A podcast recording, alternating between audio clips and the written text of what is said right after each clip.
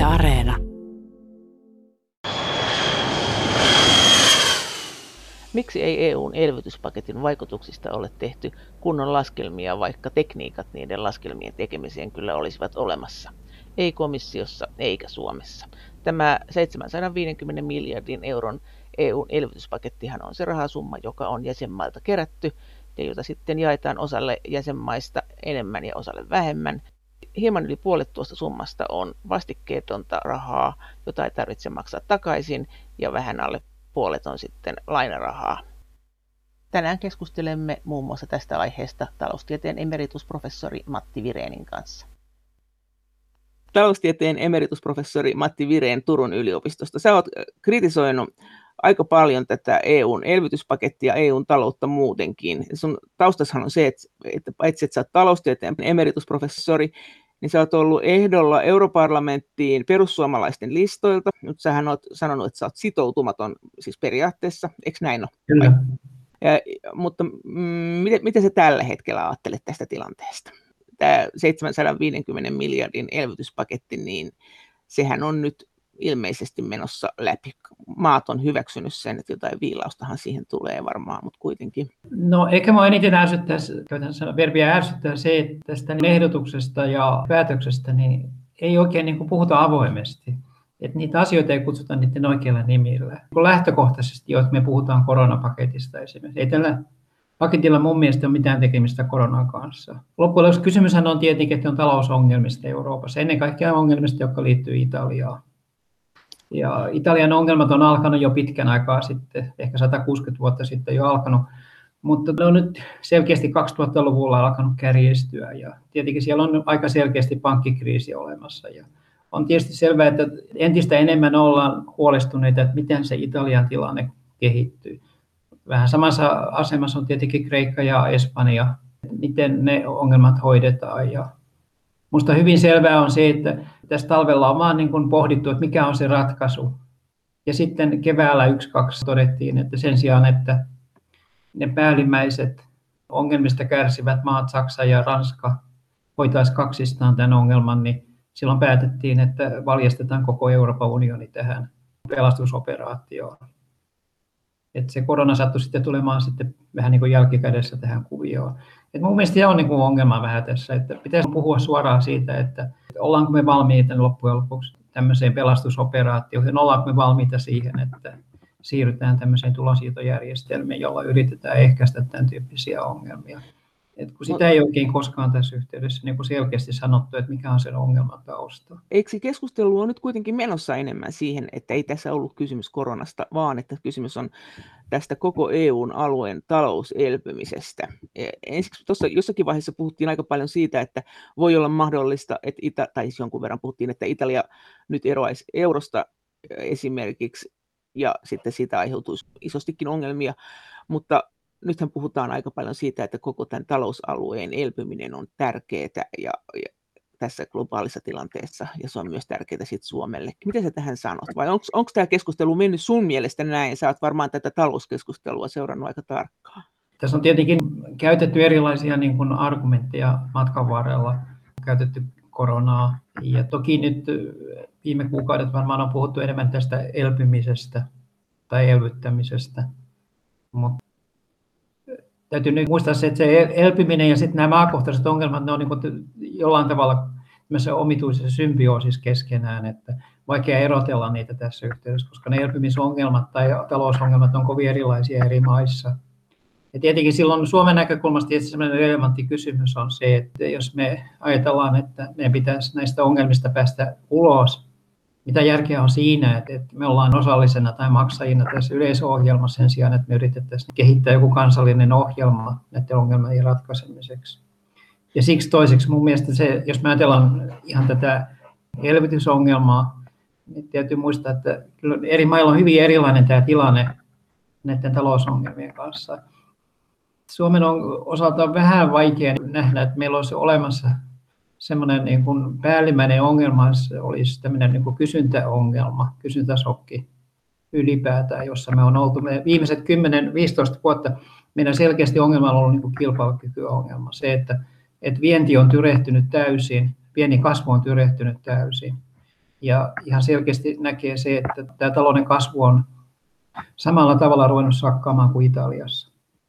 Ja mä en ikinä usko siihen, että tämmöiseen sanotaan rakenteellisiin ongelmiin auttaa hirveän paljon se, että me kasvatetaan julkista sektoria. Koska viime kädessä tässä on kysymys sitä, että tota, noin julkisia menoja tullaan kasvattaa 750 miljardia. Ja silloin voi kysyä, että onko se Suomen kannalta niin kuin järkevä strategia mennä sellaiseen järjestelmään, jossa sekä Suomessa että ennen kaikkea Etelä-Euroopassa kasvatetaan julkista sektoria näin paljon. Mutta eikö kuitenkin ole sanottu, että tässä vaiheessa kun tämä on nyt tämä notkahdus, niin elvyttäminen, Aki Kangasharju oli tässä joku aika sitten, hän sanoi, että tässä, niin kuin tässä kriisin tilanteessa niin se elvyttäminen on, on ihan hyväksi, sillä ei ole hirveästi väliä, mihin se raha pannaan, että kunhan sitä johonkin laitetaan, mutta se on ongelma, että sit jos se nousukausi on alkanut ja sitten vasta ne realisoituu ne koronapaketit, että ne rahat lähtee vasta silloin tulemaan, niin siinä ei ole järkeä. Mitä sä siihen sanot? Oletko sitä mieltä, että se, sitä, ei, sitä elvytystä ei kannattaisi tehdä nytkään? Vai oletko sitä mieltä vaan, että jos sitä annetaan Italiaan, niin se ei välttämättä heijastu Suomeen? Täytyy nyt muistaa, että elvytys ei ole semmoinen homoliittinen käsite, että meillä on yksi nappi, jossa lukee, että elvytys, paina sitä ja talous lähtee käyntiin. Et meillä on hirveän monenlaista erilaista elvytystä. Me nähdään, että eri maissa on noudatettu hirveän erilaista strategiaa. Jos mä ajattelen näitä kansallisia elvytysstrategioita Amerikassa, Saksassa ja niin poispäin. Ja tyypillinen piirre niissä on ollut se, että on veroja on kevennetty. Nythän tavallaan tämä strategia, joka EU on menossa eteenpäin, on täysin päinvastainen. Se tarkoittaa sitä, että julkisia menoja kasvatetaan. Ja mä en oikein ole varma siitä, että onko se niin kuin hirveän järkevä strategia. Että tavallaan tähän täytyy ottaa kantaa. Toki on niin, että kun viime keväänä meillä tämä korona niin kuin tuota pääsi valloille, niin semmoisessa kriisitilanteessa tietenkin niin on päivän selvää, että julkisia menoja, että julkisen sektorin täytyy joustaa. Et silloin täytyy tehdä jotain, ei silloin kannata niin kuin laskea niitä niin kuin pennosia. Että rahaa pitää polttaa, ei sille mahda mitään, että silloin niin kuin sitä kuluu. Mutta täytyy olla niin järki kädessä ja ymmärtää, että mikä on se järkevä strategia tässä yhteydessä. Että jos meillä on olemassa kysymys sellainen maa kuin Suomi, jossa se päällimmäisin ongelma kuitenkin on mun mielestäni liian iso julkinen sektori ja liian huonosti toimivat markkinat, niin mun mielestä semmoisessa kontekstissa ei pitäisi tehdä sellaisia toimenpiteitä, jotka vaan vahvistaa tavallaan tätä aiempaa ongelmaa. Koska mitään tämän koronapaketin yhteydessä ei ole tullut yhtään semmoista niin kuin tavallaan niin kuin esitystä, että esimerkiksi saataisiin Eurooppa kilpailukykyisemmäksi, markkinoita vapautettaisiin, sitä markkinarakennetta muutettaisiin. Me puhutaan vaan, että elvytetään, lisätään julkisia menoja ylipäätään, ja sitten tietenkin silloin näitä muutamia porkkanoita kuin ilmastonmuutos, et cetera, jolla ei sinänsä ole mitään strategista merkitystä, ne on enemmän tavallaan houkutellaan äänestäjiä sitten tämän paketin taakse. Eli vielä kerran, mun mielestä pitäisi olla varovainen, kun sanotaan, että eikö sitten pidä elvyttää. niin täytyy olla varovainen, mitä se tarkoittaa se elvytys tässä yhteydessä. Ja niin kuin sanottu, niin kuin mun mielestä elvytys menee niin kuin väärään suuntaan. Ja se, minkä takia mennään väärään suuntaan, on yksinkertaisesti se, että jos mä ajattelen, että kun se se suuri mörkö siellä kuitenkin kaiken kaikkiaan on tämä Etelä-Euroopan tilanne, sanotaan Italian pankkikriisi. Okay. Ja se Italian pankkikriisi on vain sellainen, että se on ainoa tapa ratkaista, on tietenkin se, että Italian valtiolle annetaan rahaa, joka sitten kanavoituu tavalla tai toisella sen pankkijärjestelmään. Sen sijaan, että tavallaan ne pankit menisivät selvitystilaan ja sitten nämä omistajat joutuisivat sitten laittamaan rutkasti rahaa sinne. Ja kun tällaiseen niin kuin ongelmaan ei voi niin käyttää veronalennuksia, niin Euroopassa on, pakko, on oltu niin kuin tavallaan, tavallaan pakkopaidassa siinä mielessä, että se ratkaisukeinoksi jää vaan pelkästään sitten tulonsiirrot maille, jos on eniten ongelmia. Siis näet sä, että tämä on loppujen lopuksi tämän pankkisektorin pelastamiseksi tarkoitettu tämä elvytyspaketti? Hyvin, hyvin pitkällä. Emme muuten voi ymmärtää, jos me katsotaan niiden tulosiirtojen rakennetta, kun siinä kuitenkin kaksi kolmasosaa menee Etelä-Euroopan maihin, Kreikkaan, Italiaan, Espanjaan.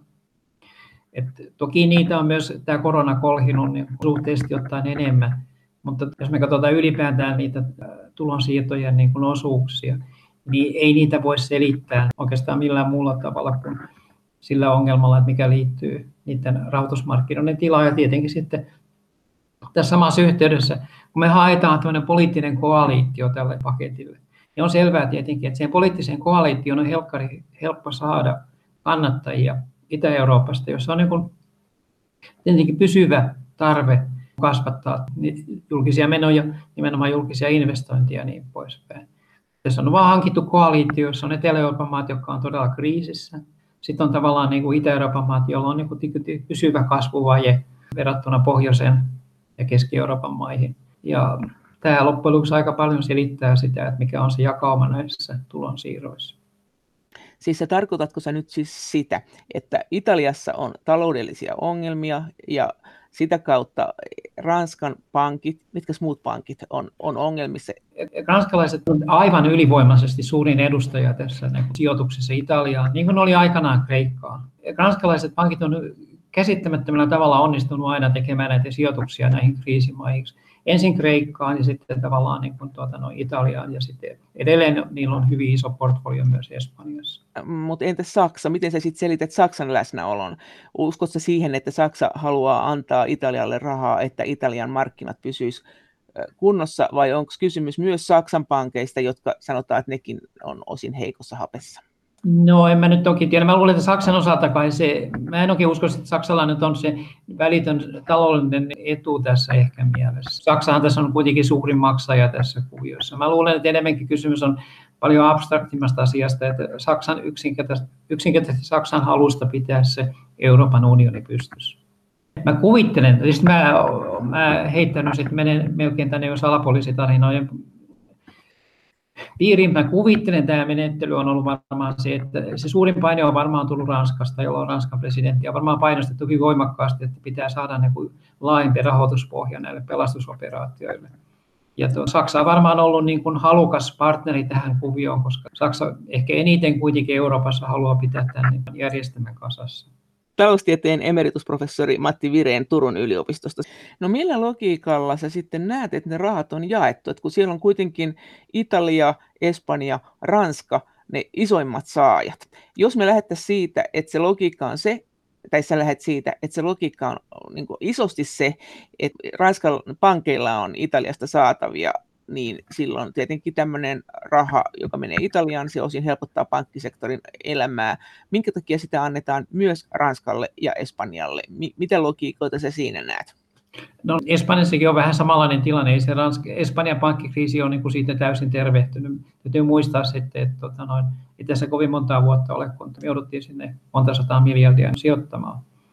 Ja Kreikan tilannehan ei varsinaisesti ole muuttunut miksikään tässä. Että... Entä se Ranska? Ranska on aika kummajainen tässä järjestelmässä kuitenkin, että vaikka me kuvitellaan, että se kuuluu näihin tavallaan näihin vahviin, vahvoihin talouksiin, niin eihän se sitä kuitenkaan ole. Kyllähän siellä on ollut samanlaisia stagnaation piirteitä, että talouskasvu on ruvennut tuota, no, hidastuu vuosi vuodelta, eikä sen rahoitussektori sekään kovin hyvässä hapessa ole. Siis oletko sitä mieltä, että tässä on kysymys kuitenkin loppupeleissä hyvin pitkälle pankeista, eikä niinkään näistä valtiosta sinänsä. Niin, no nykymaailmassa on niin hirveän vaikea enää vetää sellaista rajalinjaa, että missä me oikein mennään. Että jos valtiot tai keskuspankit omistaa pankkien osakkeita ja pankit omistaa valtion velkapapereita, niin, niin kuka siinä on ongelmissa? Että, mutta niin kuin yhtä kaikki me yritän vaan sanoa sitä, että, että me puhutaan siitä niin kuin yleistermillä, että me pitää elvyttää taloutta, niin minusta se ei ole reilua, että me niin kuin siinä yhteydessä niin unohdetaan sanoa sitä, että, että se, niin kuin se kaikkein kriittisin piste kuitenkin kaiken, kaiken järjen mukaan on se pankkisektori. Ja silloin täytyy kysyä, että onko tämä järjestelmä kovin niin kuin järkevä siinä mielessä. Jos me ajatellaan vielä, että mihin se raha menee, tämä, jota sä sanot, että ehkä virheellisesti kutsutaan elvytysrahaksi tai epätarkasti kutsutaan elvytysrahaksi, niin miten, kun kuitenkin Italiasta on sanottu, että se on velkaantunut sisäänpäin se maa, että ne velat on Italian pankkisektorille, niin mitä kautta sitten ne Ranskan pankit on siinä mukaan? Tähän on tämmöinen mantra, jota on koko ajan hoettu, että kyllä juu, se on kyllä velkaantunut, mutta sisäänpäin. Mutta sitten kuitenkin Ranskan pankilla ilmeisesti on siellä saatavia, vai? Tietenkin Ranskan pankilla on hirveästi saatavia Italiassa. Nimenomaan se on sitten vähän merkillistä, että minkä takia tuota noin, Ranskan pankkisektori on yrittänyt, niin kuin, on niin kuin kasvattanut nimenomaan sitä sijoituksia niin kuin tuota rajojen ulkopuolelle. Et se on niin kuin semmoinen strategia, joka niin kuin tietysti jälkeenpäin niin vaikuttaa niin kuin hyvin omituiselta. Että, tuota noin, et, et, onko se tietysti vähän ilkeä sanoa, että vähän kuulostaa suuruuden hullulta tietenkin. kasvattaa niitä markkinoita yli sen piirin, mitä pankkisektori pystyy niin kuin hallitsemaan. No kyllähän jos saa korkoa siitä, niin eikö se ole ihan järkevää? Eikö pankin tehtävät tavallaan myydä rahaa? No jokuhan tietysti voisi näin kuvitella. Täytyy muistaa, että ainakin Kreikan kriisin tapauksessa tilanne varmaan oli vähän tämän sorttinen, että, että siinä vaiheessa kun Kreikka alkoi kriisiintyä 2002 jälkeen, niin Kreikkahan maksoi kuitenkin tavallaan, Kreikan valtio maksoi niistä valtiopapereista kuitenkin edelleen hirveän korkeaa korkoa.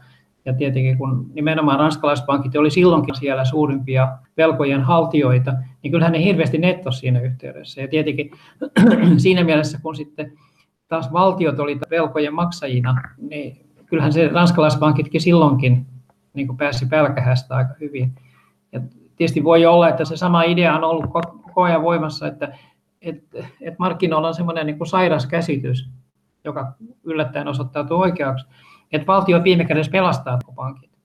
Että vaikka sä sijoitat maihin, jotka on menossa konkurssiin, jossa niin kuin koko ajan kuitenkin voit uskoa siihen, että, että valtio tulee viime kädessä väliin, viime kädessä vaikka Suomen valtio tulee väliin siihen ja pelastaa ne pankit ja pelastaa ne valtiot, niin on se päivän selvää, että niin siinä tilanteessa niin tulee tehtyä niin kuin vääriä ratkaisuja. Jos mä ajatellaan niin ranskalaispankkia esimerkiksi, niin kyllä sitä varmaan taustalla on ollut usko siihen, että, että vaikka Italian valtio on vaikeuksissa ja ehkä kykenemätön maksamaan näitä velkojaan italialaispankkien tavoin, niin varmaan sitä on tuudittautunut sellainen ajatus, että valtiot tulee väliin tässä.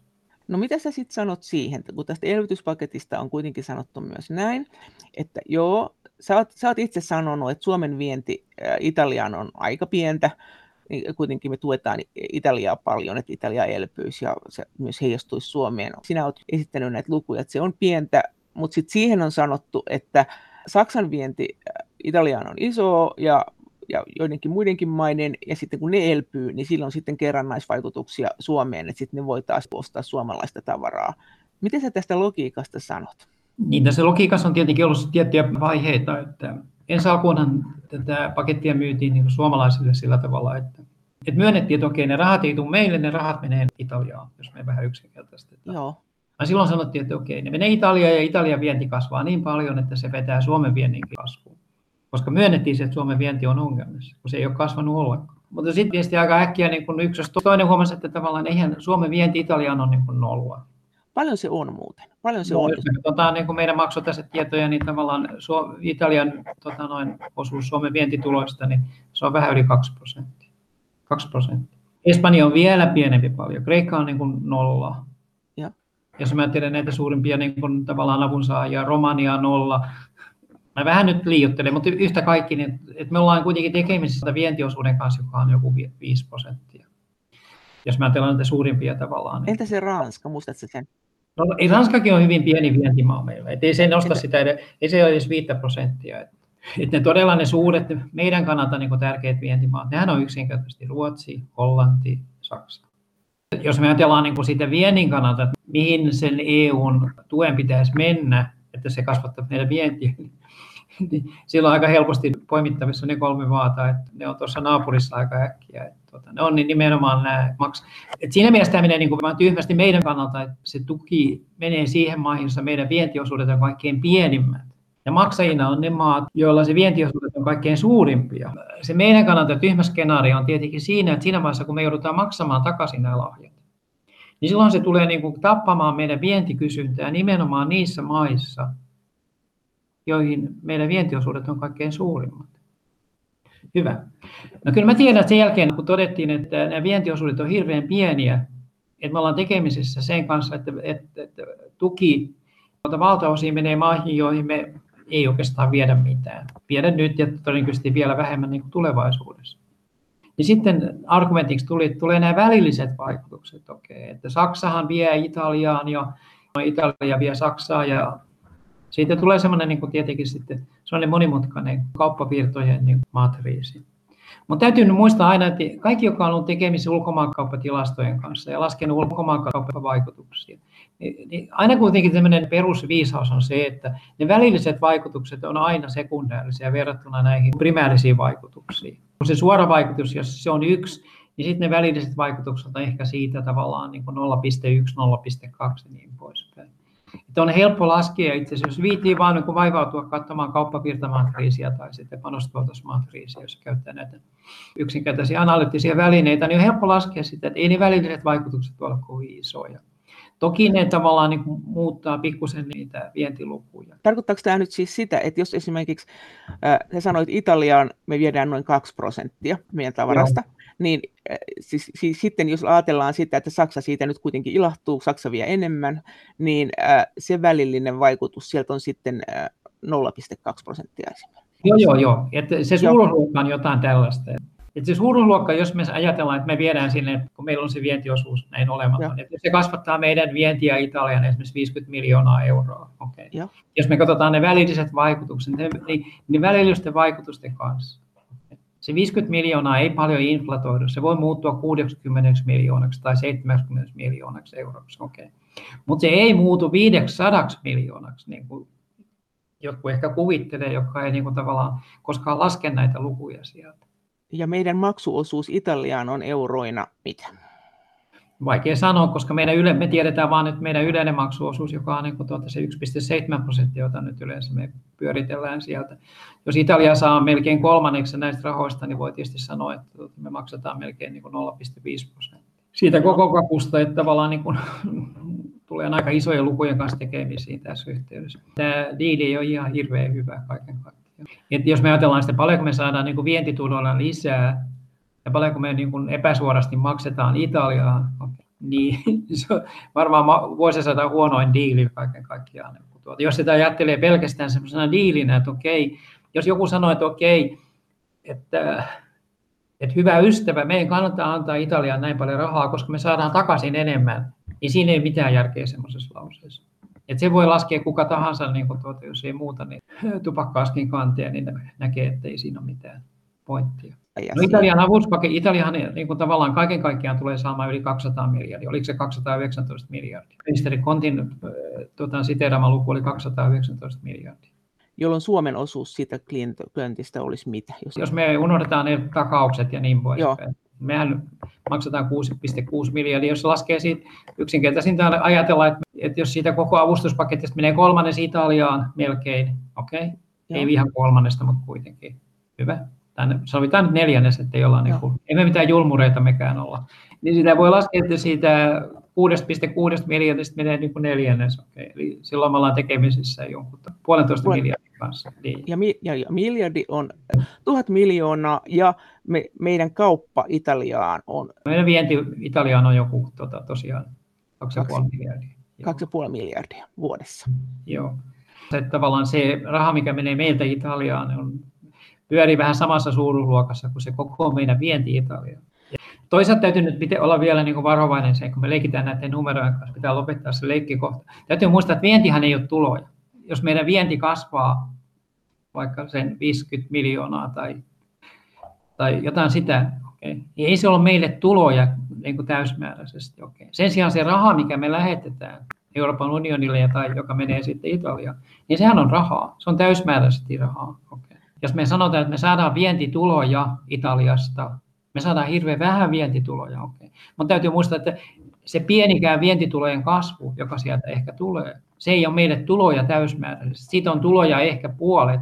Taloustieteen emeritusprofessori Matti Vireen Turun yliopistosta. Sä, sä oot kritisoinut sitä, että näistä ei kuitenkaan ole selkeitä laskelmia näistä elvytyspaketin vaikutuksista.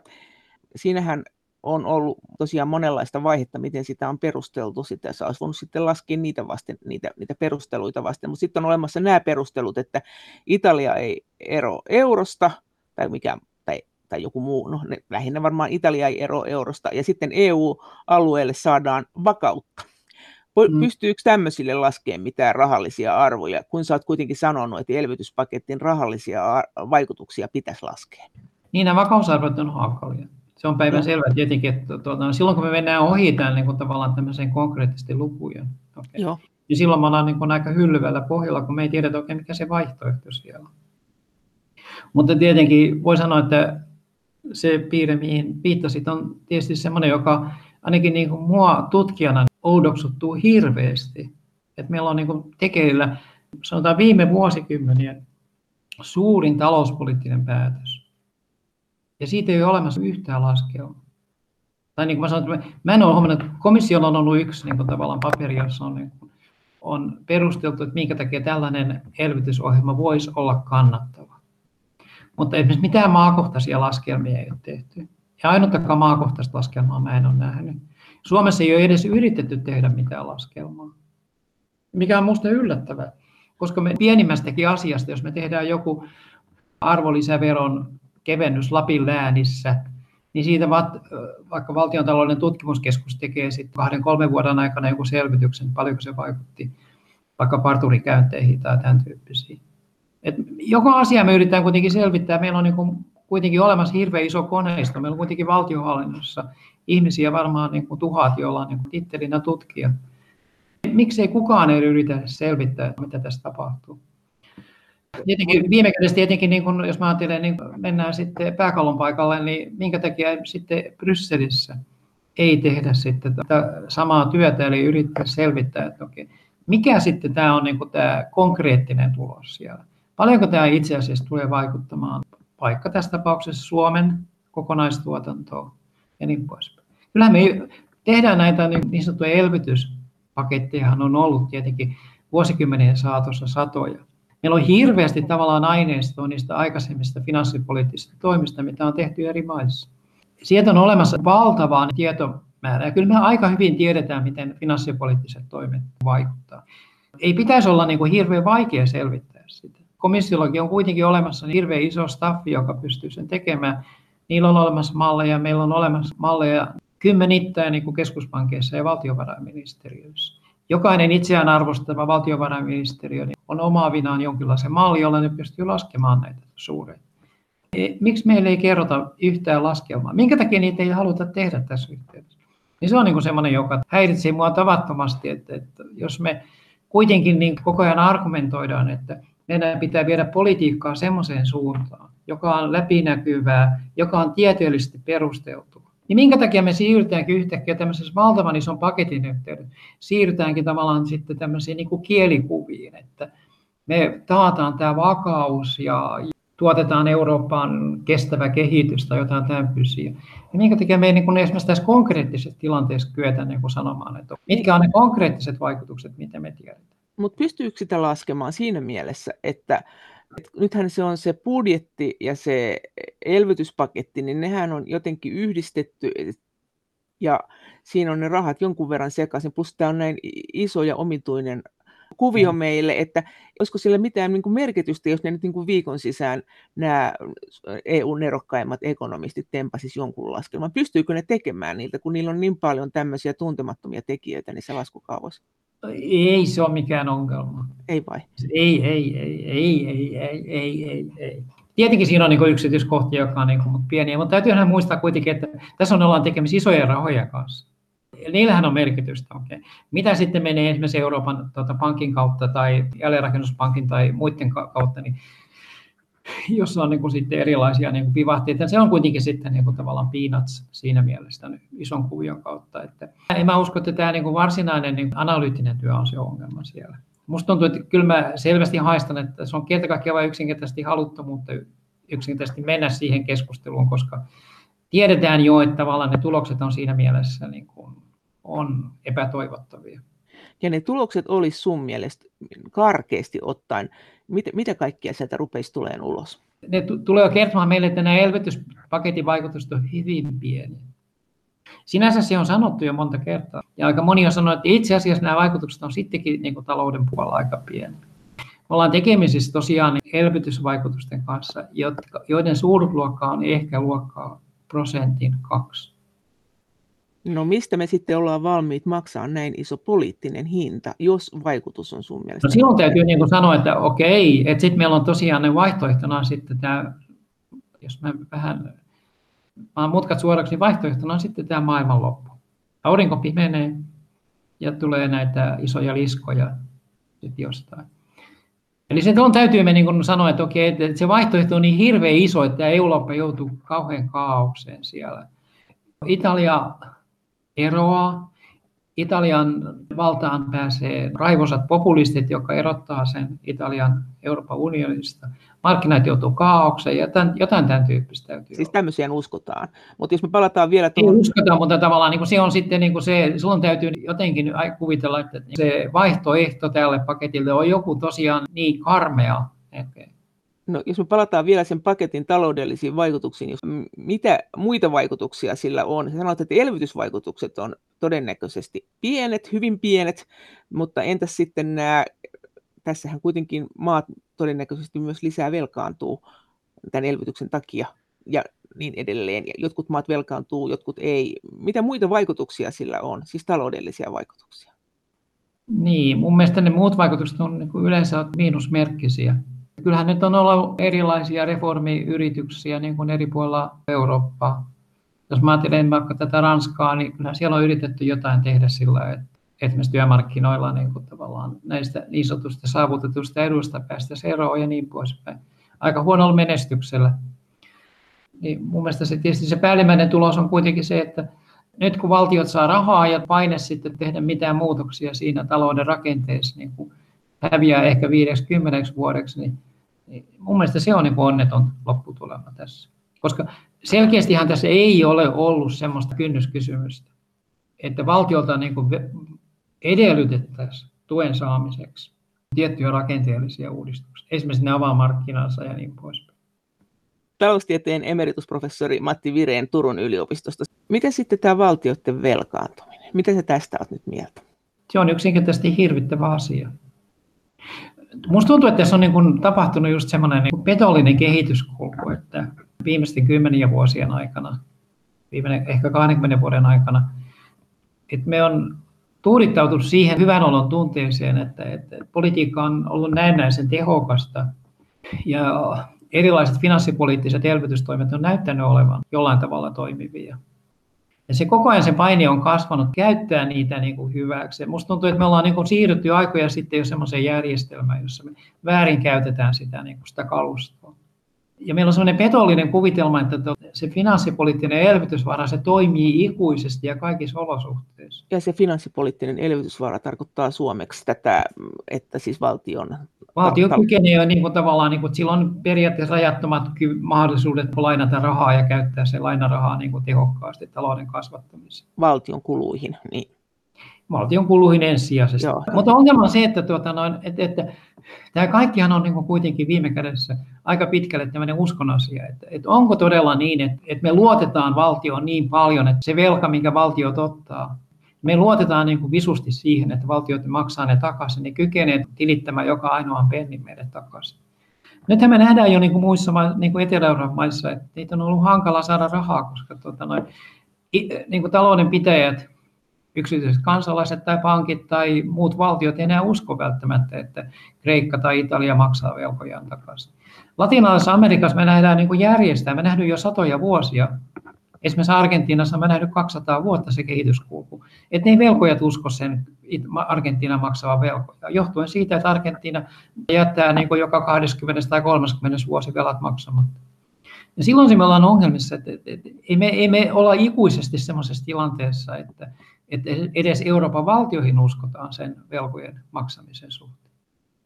Eli mä, musta tuntuu, mä joskus kuulin sellainen hyvä statementti, joka arvioi silloin, kun kysyttiin jolta aika tunnetulta ekonomistilta Amerikassa, että, että tuota noin, uskoako hän, että tavallaan tämä, niin kuin tämä elvytyspolitiikka niin kuin toimii jatkossa. Niin hän sanoi, että, tuota noin, että se on sellainen tilanne, että elvytyspolitiikka toimii niin kauan kuin se toimii, mutta sitten kun se loppuu se toiminta, niin se vaan loppuu. Että meidän on hyvin vaikea sanoa, että joskus tulee sellainen tilanne, että kaikki, että se usko siihen takaisinmaksuun ja valtioiden kykyyn niin kuin selviytyä velasta niin kuin romahtaa. Ja silloin, silloin tulee hirveän iso kriisi. Et kyllä mun mielestä on olemassa niin edellytyksiä siitä, että tästä niin kuin tulee semmoinen niin kuin, vähän kanssa semmoinen tuomiopäivän tyyppinen kriisi, jos, niin kuin, jos, tämä, jos tätä kehityskulkua ei katkaista. Ja mun mielestä niin me, selvästi poliitikkojen piirissä on, niin kuin, on äärimmäisen niin iso niin kuin naivius sen suhteen, että tuota, paljonko meillä on loppujen pelivaraa tavallaan niin kuin tämän velan kasvattamisen suhteen. Minusta tuntuu, että siellä suhtaudutaan aivan liian optimistisesti siihen kykyyn. siihen että mahdollisuuteen, että meillä olisi vielä runsaasti pelivaraa, meidän voi velka PKT-suhde mennä 100 prosenttiin, 150, 200. Mutta tuota, en mä usko semmoiseen kehityskulkuun. Sehän yleensä se systeemi toimii niin, että mikä katkaisee sen kamelin siellä, se on se heikoin rengas siellä. Niin kuin on nähty, ne heikoin renkaat, heikoimmat renkaat on tietenkin jossain etelässä. Niin kuin on nähty Kreikan tilanteesta. Että sitten kun sellaiset maat, joiden kykyyn kaikkein vähiten uskotaan, niin silloin se panee sen pallon pyörimään. Ja silloin me ei välttämättä ole edes EU-ssa resursseja. Vaikka me sitouduttaisiin miten suurin apupaketti, jos kerta kaikkiaan se epäusko on riittävän iso, niin sitten mikään apustuspaketti ei enää riitä siinä yhteydessä. Mutta kun EUllahan on oma EKP, eikö sitten voida siirtyä siihen, että ne velat siirtyy suoraan EKPlle, että me voidaan taas purkkia sitä purkkia eteenpäin. Jos... E- EKP ei ole mikään semmoinen niin kuin, niin kuin riippumaton organisaatio, että, tota noin, että jos tavallaan niin kuin EU tavallaan velkaantuu, niin sehän on taas tarkoittaa myös sitä, että joku on EKPlle e- velkaa. Että tavallaan jos me katson EKP, sillähän on kuitenkin tase olemassa. Okay jos ostaa valtion papereita, niin sen taseen toisella puolella pitää olla jotain. Ja sehän on tietenkin pankkien reservit, jotka on siellä taseen toisella puolella. Eli jos EKP ei kykene, niin kuin tuota, noin, jos ei saa niitä velkojaan takaisin, okay, niin silloin se pankkisektori on niin kuin, tavallaan niin kuin. Koska nykyjärjestelmässä meillä ei enää ole niin kuin hirveän paljon mahdollisuuksia niin siihen, joka meillä on ollut joskus ammoisen aikana, että me kasvatetaan setelistöä. Voidaan sitä kasvattaa, mutta sen setelirahoituksen mahdollisuudet on aika marginaaliset tässä. Ja lopputulos on molemmista tavallaan niin kuin, tuloksista on se, että nehän johtaa vain inflaatio. Viime kädessä hyperinflaatio, jota me on tietysti nähty jossain Venezuelassa tai, tai Zimbabwessa.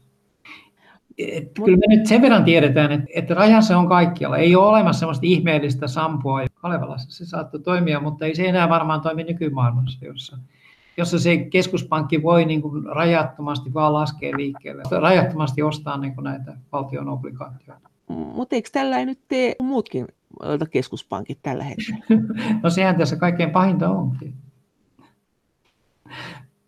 Tämä on vähän tämmöinen niin kuin globaali niin kuin tavallaan älyllinen korona, tämä, niin kuin tämä velkaantuminen. Koska tämä on kerta kaikkiaan onnistunut tähän asti tämä velkaantuminen. Onnistunut lainausmerkeissä. Siitä niitä riskejä ei niin kuin nähdä riittävän selvästi, mitä riskejä liittyy velkaantumiseen. Tokihan niin kun ajatellaan niin keskuspankki-ihmisiä, nehän varoittelee tietenkin aika usein siitä, että, että meillä on ongelmia tämän ylivelkaantumisen suhteen. Mutta näitä pidetään yleensä tämmöisenä lounas- tai illallispuheina, jota kun ei oteta hirveän vakavasti. Mutta mun mielestä siihen pitäisi niin kuin sillä vähän paneutua niin kuin tarkemmin. Et, että rajansa tällä kehityskululla kuitenkin on. Nähdään, kun meillä on tämä EU-paketin yhteydessä, niin sitten todetaan, että okei, me saadaan 3,2 miljoonaa jossain muodossa – mutta se sitten se takaisinmaksu on joskus 58. Okay. Tämähän on niin selkeästi tämmöistä itsepetosta meille, että ottakaa pikavippi ja sitten maksut vasta sen jälkeen, kun on tavallaan krapula hävinnyt sieltä. Niin musta se on äärimmäisen vaarallista kaiken kaikkiaan siellä. Että kyllä mun mielestä kuitenkin se terveen talouden pitäisi jollain, jollain niin pelisäännöllä toimia, eli tulevat maksut pitäisi olla meidän hallittavissamme. Mitkä instituutiot tällä hetkellä varoittaa, tai ketkä toimijat velkaantumisesta? Kyllä, mun mielestä niin yleensä kaikki, jos katselee näitä keskuspankkiirien puheenvuoroja, kyllä ne kaikki sanoo samalla tavalla. Ne ei ole sellaisia, jotka ilmestyisi tuonne lehtien lööppeihin, että tuo Lacroix on tuossa sanonut jotain tai kukaan keskuspankkien johtaja. Ei ne ylitä yli uutiskynnystä mun mielestä. Se, mitä mä siteerataan yleensä, on tämmöinen huokaus, että okei, keskuspankkirit lupaa pitää korot, korot kolme vuotta nollassa. Okei. Että kiva, kiva juttu, että hyviä uutisia. syntyy tietenkin tämmöinen falski kuvitelma, että olemassa näitä ilmaisia lounaita. No miten tämä sitten tämä sun mielestä tämä euroalueen ja EU-alueen tämä taloudellinen vakaus ja hyvinvointi olisi syytä järjestää ja EU-budjettikin ehkä. Miten sä tekisit tässä tilanteessa? Niin, ja niin kuin puhun siitä, voisi sanoa, että tietysti tässä on ongelma, että niin kuin mitä mä näen, että mikä on tässä niin kuin, niin kuin lisäriski on tietenkin se, että niin kuin nämä eri maat on nyt selkeästi niin kuin erilaisessa asemassa. Niin kuin me ajatellaan Suomi, kuvitellaan, että Suomi on hyvässä asemassa, mutta mikä on vähän falskia. Mutta tuota, ne on yhtä kaikkia. Sitten meillä on Etelä. Niin mä ajattelin, että sekin on yksi hankala haaste tässä järjestelmässä. Että tuota, ihmiset hänen selvästi tykkää tästä järjestelmästä. Okei. Me voidaan tietenkin valikoida torilta sadasta ihmisestä kymmenen, joka tykkää tästä näistä tulonsiirroista, mutta 90 sitten niin kiroilee sitten siellä nurkan takana. Et ihmiset tykkää siitä ja se tietysti merkkaa sitä, että tavallaan niin se johtaa, niin sit, seuraa semmoisia poliittisia muutoksia, jotka ei ole kauhean, ehkä niin kauhean toivottavia tai mä sanon, joiden seurauksia me ei oikein niin kuin ymmärretä siellä. Jos mä ajatellaan nyt niin kuin näitä esimerkkejä, mitä on olemassa niin kuin lukemattomia niin kuin eri maista, niin me nähdään, että, että se kehitys ei ole kauhean niin kuin terveellistä. Niin kuin Italiassa me nähdään siellä, että siellä on hirveä ristiriita etelä- ja pohjoisen välillä. Ja sanotaan viime vuosikymmenen niin kuin selkeästi on tapahtunut se, että, että oikein nämä niin kuin maakunnat ei enää keskustele keskenään. Et, mutta jos me ajatellaan niin kuin Euroopan, yli niin kuin Euroopan unionia, Joo. niin se on päivän selvää, että jos tämä, niin kuin, tavallaan tämä tulonsiitomekanismi niin kuin, tuota, no, institutionalisoituu ja kasvaa, niin totta vie se johtaa niin kuin, tavallaan tämmöiseen kärhämään. Et me saadaan niin kuin, tuota, noin, Suomeen uusi salviini ja Saksaan saadaan uusi salviini ja me tulee, joka maahan tulee tämän tyyppisiä liikkeitä. Ja silloin sitä Eurooppaa niin kuin repii niin kuin entistä enemmän tämä ristiriita niin eri maakuntien välillä. Että sieltä katoaa se semmoinen aito harmonia. Eihän Italiassa mitään aitoa harmonia varmaan enää ole sillä Että se on niin kuin tämä riitely sitten näiden maakuntien välillä joka niin kuin dominoi sitä politiikkaa. Jos aiot politiikassa menestyä, niin sinun pitää asemoitua sen, että onko sä niin Lombardian puolella vai Sisilian puolella. Ja jos me mennään tällaiseen Eurooppaan, niin se on kaukana siitä, mitä ne, joka suhtautuu idealistisesti siihen Euroopan kehitykseen, niin se on kaukana siitä kuvasta.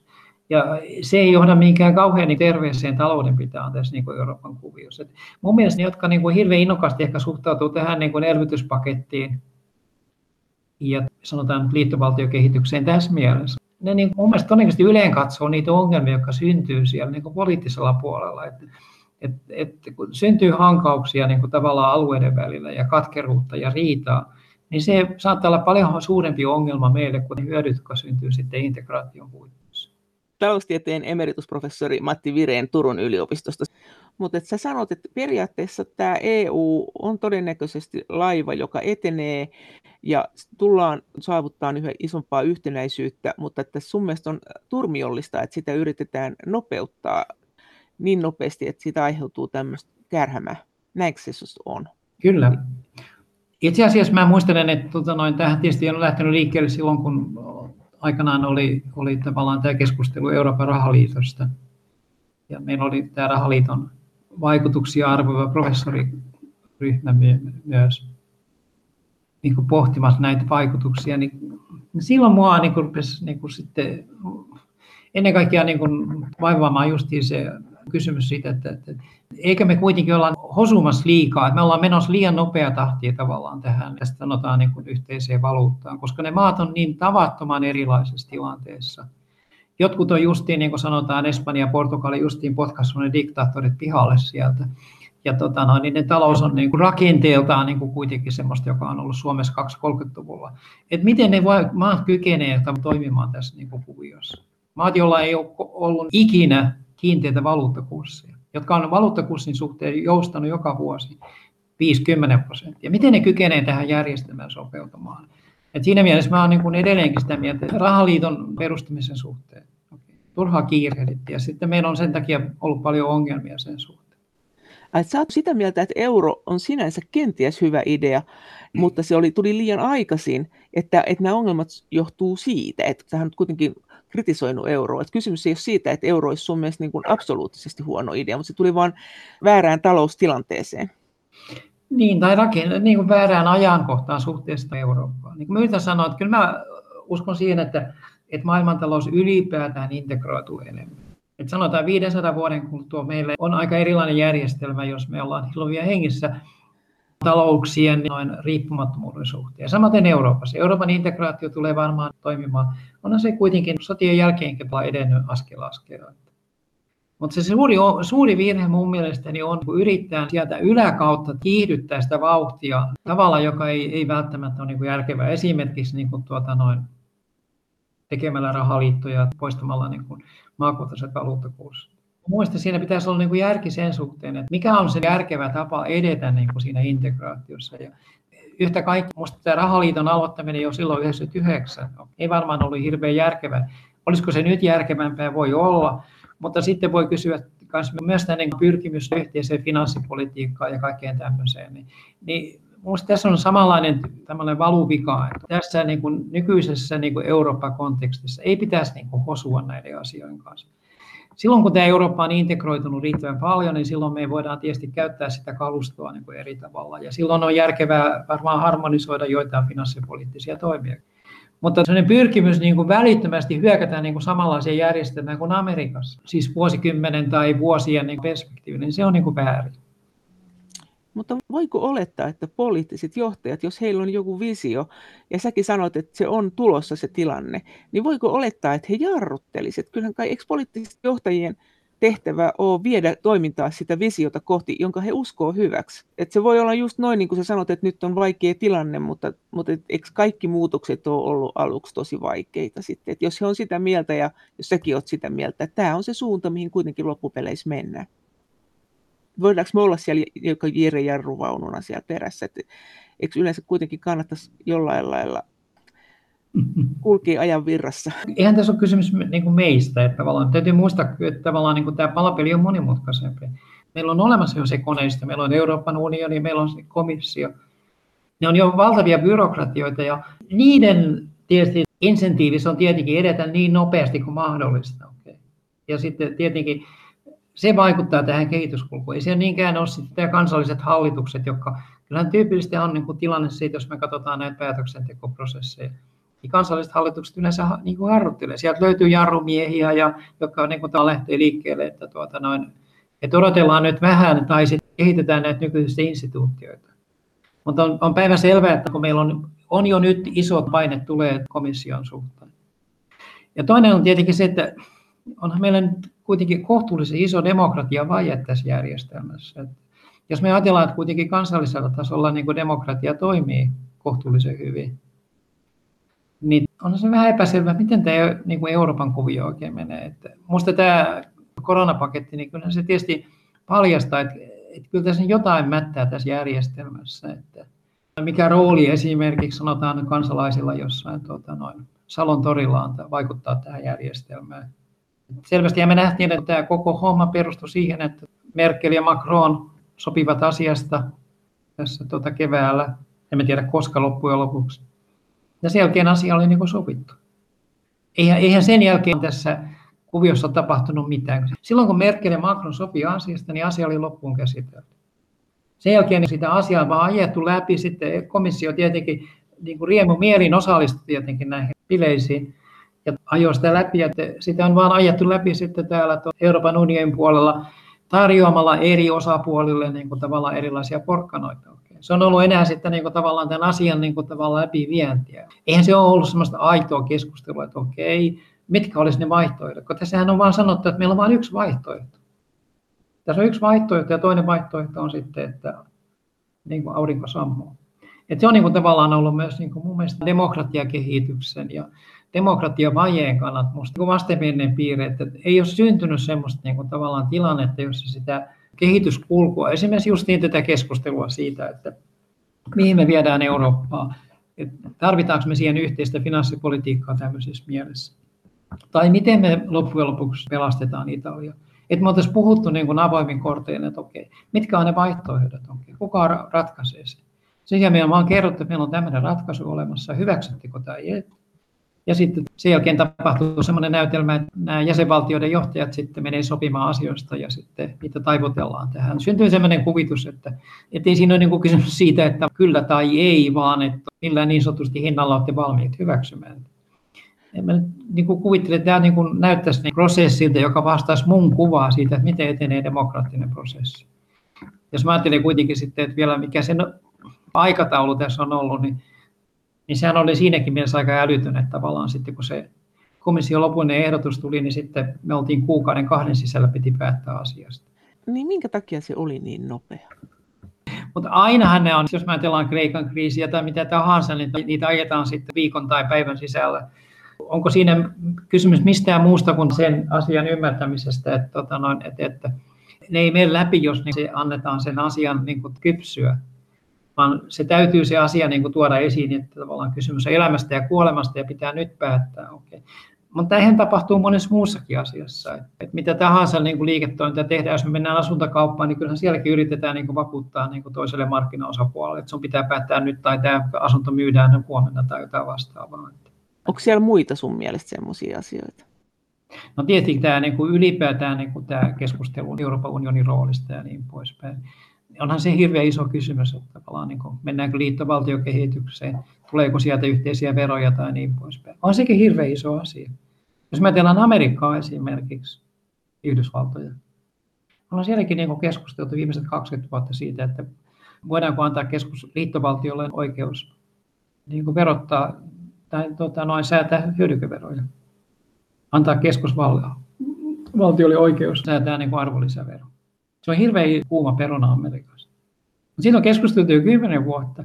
Ja tietää, että se on niin kuin hirveän iso kysymys siellä. Mä tiedän, toteutuuko se koskaan siellä. Mutta jos mä ajattelen Euroopassa yhtäkkiä vaan todetaan, että okei, että tämän koronapaketin varjolla, että okei, sitten tässä on tämmöinen yksityiskohta, että Euroopan unioni voi sitten suoraan ruveta verottamaan jotain. Okay?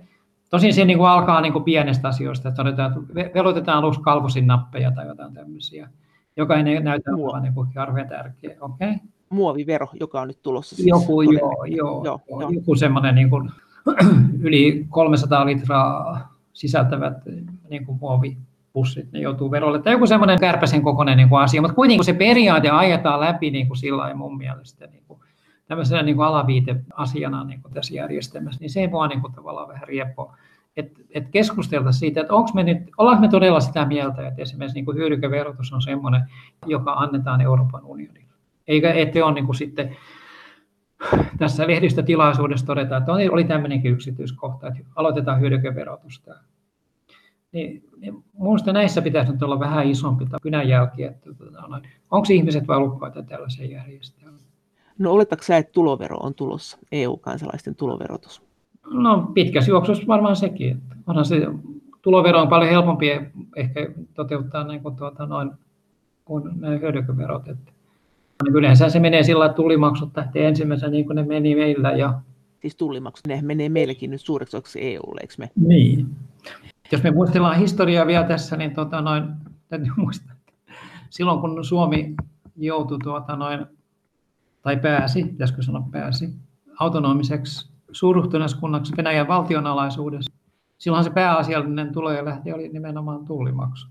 Se taisi jossain vaiheessa olla 80 prosenttia tuloista, mutta Suomen valtio sai kaikki. Ja tämä on aika erikoista, että ajatellaan kuitenkin, että meillä oli tulliraja jopa Venäjää vastaan on se aika erikoista, että me oltiin yhden valtion osa ja sen varsinaisen emävaltion tavarat piti tullata Suomessa. Sen emävaltion raha ei kelvannut Suomessa. Sen emävaltion kansalaisilla ei ollut kansalaisoikeutta Suomessa ja niin poispäin. Mä ajattelen, että se autonomian aikana niin Suomen itsenäisyys oli vähän erilaisessa kurssissa kuin mitä se on tota, noin tässä Euroopan unionin puitteissa. Että me ollaan menossa vähän takaisinpäin tässä kehityskulussa. Että me siirrytään semmoiseen järjestelmään, missä me oltiin sitten ennen tätä autonomian aikaa, jolloin Tukholmassa määrättiin tuota noin kaikki tulot ja verot ja kaikki lainsäädännölliset asiat tässä yhteydessä. Et tietenkin täytyy sanoa, että kyllä tässä euro, niin kuin historian kulussahan on, on tiettyjä erilaisia vaihteita. Et, et Suomikin on tietysti kulkenut niin kuin tavallaan erilaisia kehityskulkuja. Et välillä me on oltu semmoisessa tilanteessa, jossa, jossa tämä yllättäen, tämä, niin kuin, ainakin tämä taloudellinen autonomia on ollut niin kuin paljon erilainen, mitä se on tällä hetkellä. Mä en tiedä sitten, onko se onko kaikki niin kuin viisasta ja kaikki hyvää, mutta ehkä sekin on niin kuin syytä pitää mielessä kuitenkin. Että, että näitä tavallaan kehityskulkuja on, eikä me aina täytyy olla niin kuin varmoja siitä, että tota, noin, onko ne kehityskulut aina sitten, päätyykö ne aina välttämättä samalla tavalla. Samalla tavalla kuin me, jos me muistellaan sitä aikaa ennen niin sanottua uskonpuhdistusta, niin olihan meillä tilanne tietenkin se, että Euroopassa oli oikeastaan yksi ainoa järjestelmä, joka keräsveroja. Sehän oli katolinen kirkko.